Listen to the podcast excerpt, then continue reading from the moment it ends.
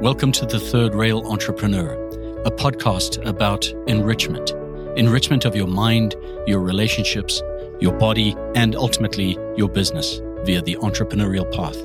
My name is Alastair MacDonald. Let's get started.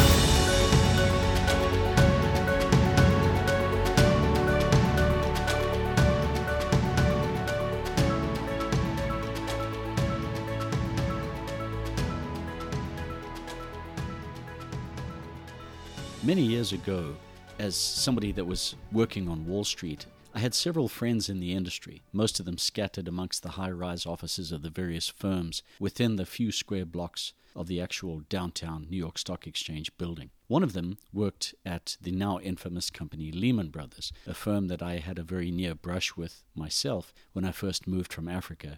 I had a friend who was a partner for a firm named S.G. Cowen, later on consumed by Lehman in a buyout, and he tried to woo me over to work with him. So it was a near blow, a near near fatal blow joining Lehman, but it didn't happen. But I had a friend who worked with Lehman, and I would go over on a lunch break and meet with him in the lobby. And what I'm going to share with you is two different stories, a tale, a tale of two different leaders, two completely different leadership styles, and uh, you can put yourself in the story and see what you make of it.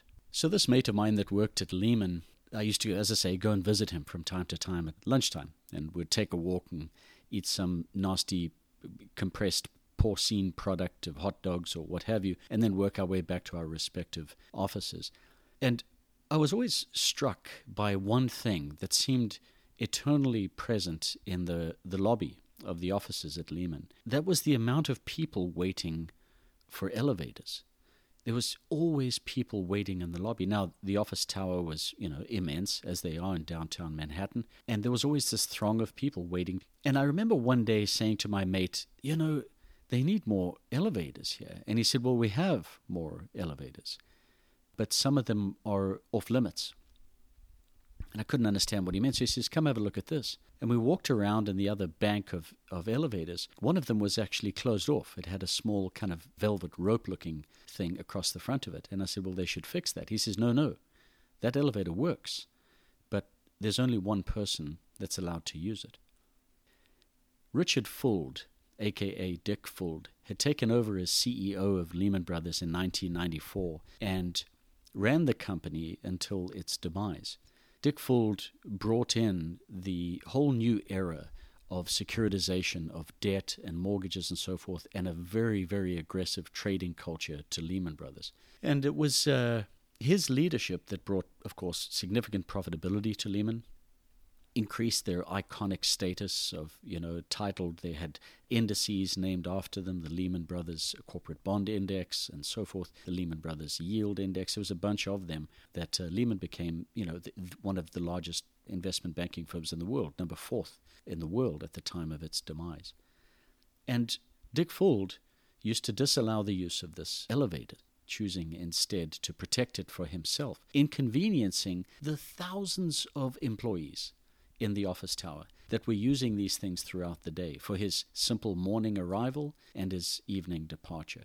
So he wanted to keep space there in case he needed to leave or needed to arrive and didn't want to wait amongst the plebeians to move amongst the you know the peasants that actually supported his oversized paycheck. About quarter of a block away there was another giant icon in the insurance and financial services business, the company of AIG, a company that would later go bust, take down, almost take down the financial services sector with it, and had deep pockets and a very long history. Unlike Lehman Brothers, AIG didn't quite have the reputation for being willing to stand on the spine of its employees and traders and its competitors to get ahead. AIG had been playing the long game for a very long time. Unsurprisingly, it was shepherded by an elderly man named Herb Greenberg.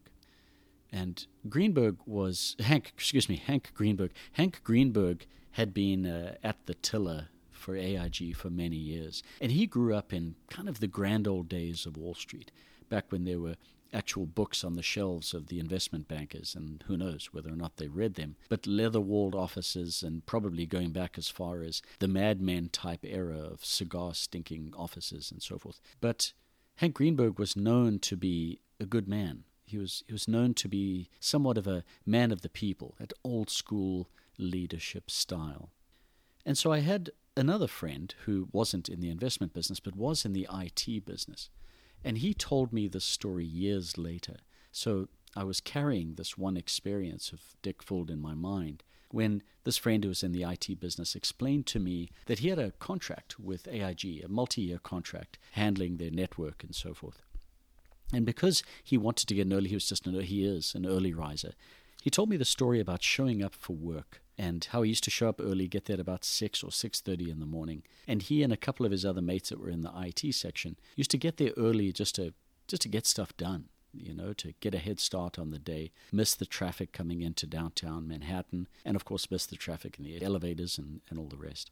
And unlike his experience at other firms, there was uh, all of the elevators were turned off until about 7 a.m. or something. So there's only one, like a service elevator, that was open. And he used to have to show up there with his mates in his little lunch pail or what have you. And he would stand around and wait and wait in the lobby for this one elevator to service, you know, whatever it was, 70 floors or what have you of the building and the various people coming and going. It was a pretty big bottleneck. And it always annoyed him, but it never bothered him that much. It was just like a daily annoyance, and he had to factor it into his expectations.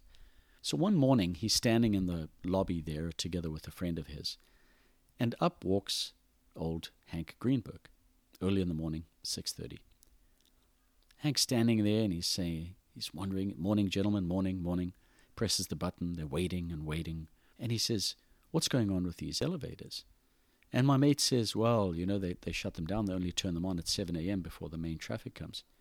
He says, How often does this happen? My mate says, Oh, this happens every day. This is how it is. And he said, Well, that's got to be pretty annoying. And my mate and his, his friend kind of chuckled and said, Yep, it gets pretty old, but, you know, that's what he, so he says, you, you do this every day? And he says, yeah, we get here every day. He said, well, what time do you typically start? They said, oh, between 6 and 6.30 in the morning. He said, I didn't know I had any, we had any employees that were starting that early. Everybody else seems to come in between 8 and 9.30, largely because the stock market only opens then. He says, well, he says, no, we come in early. We try to get, get our day started and get some momentum and so forth. Finally, the, the uh, elevator opens and the three of them step in there. And as they get toward their floor, he says, I just want you to know this is never going to happen again. I didn't understand what he was talking about. He said, No employee of mine will ever, will ever have to wait to get into work because of something in this building. Anybody that wants to show up early for work needs to have work easy for them. And the two guys, my mate and his friend, said, Oh, thank you. That would be That'd be a real upgrade, you know, save us 20 minutes or whatever every morning. And he said, This will be fixed by tomorrow morning, and I'll meet you here. Fast forward the next day, and sure enough, 6.15, whatever the time was, 6, 6.15, 6.30 in the morning, my friend standing in around the corner comes old Hank Greenberg. And he just, he, he excuse me, he walks in, and there Hank Greenberg is standing in the lobby. And he says, Good morning, gentlemen your, your elevators are ready for you. There is an old rule in business to always make it easy for someone to do business with you.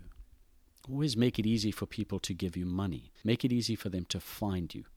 Make it easy for them to learn about you and your products. But what's overlooked is making it easy for your team to do good work. Make it easy for those that are selling you their time, and their lives in hourly increments. Make it easy for them to do good work. Make them easy make it easy for them to do more work, to do better work, and to do it more efficiently. That seems to me that it should be a rule. AIG went bust in the financial crisis. By now it's known to all. But it was bailed out. Was bailed out by the US Treasury and uh, Hank Paulson, Hank Paulson had, of course, been the CEO at Goldman Sachs, just again diagonally opposite and slightly down the street. Directly, uh, Goldman Sachs offices were directly across the road from my own, and there's stories I'll share with you another time. Hank Paulson was sitting at the helm and largely the one deciding who was bailed out and who wasn't. AIG was bailed out by U.S. taxpayers' money. Now, Whether you think that was moral or ethically right or a good idea financially or anything else, we'll set aside for now. I certainly have my own opinions. But AIG endured and was saved by U.S. taxpayers. Lehman Brothers was not. The reputation that Dick Fuld had all up and down Wall Street was of a mean, extremely competitive, vicious person to try to get on the other side of a trade with. He was somebody that clearly needed others to lose for him to feel like he was getting ahead. Dick Fuld changed the face of Lehman Brothers, and from 1994 to 2008 he stood at the helm. Now, bear this in mind. Lehman Brothers went bust on September 16th, 2008.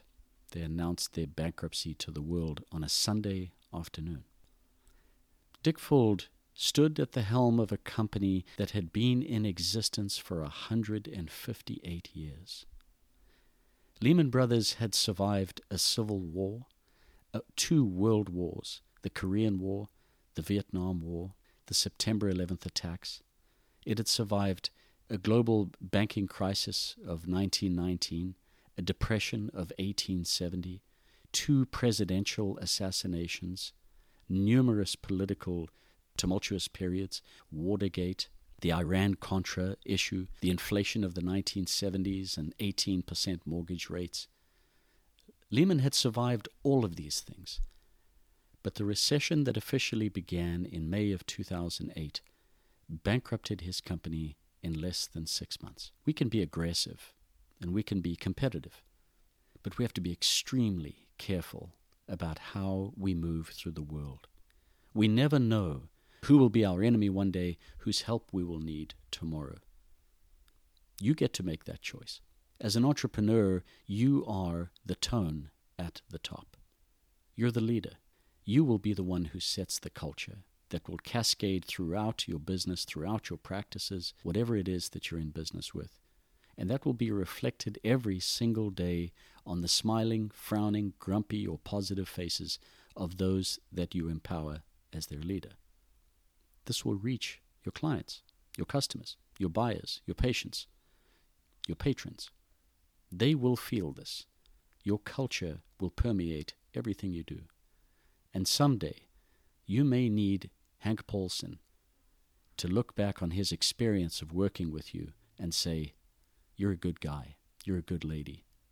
We're going to step in and do what we can to resurrect this iconic, multi generational Lehman Brothers type company. Two different leadership styles, same industry, same outcome, very different results. You get to pick your own. That's it for this episode. Thanks for being here. Hey, there's only two things that you have in your life your time and your attention. That you've given both to me for these few minutes of today means everything. Cheers.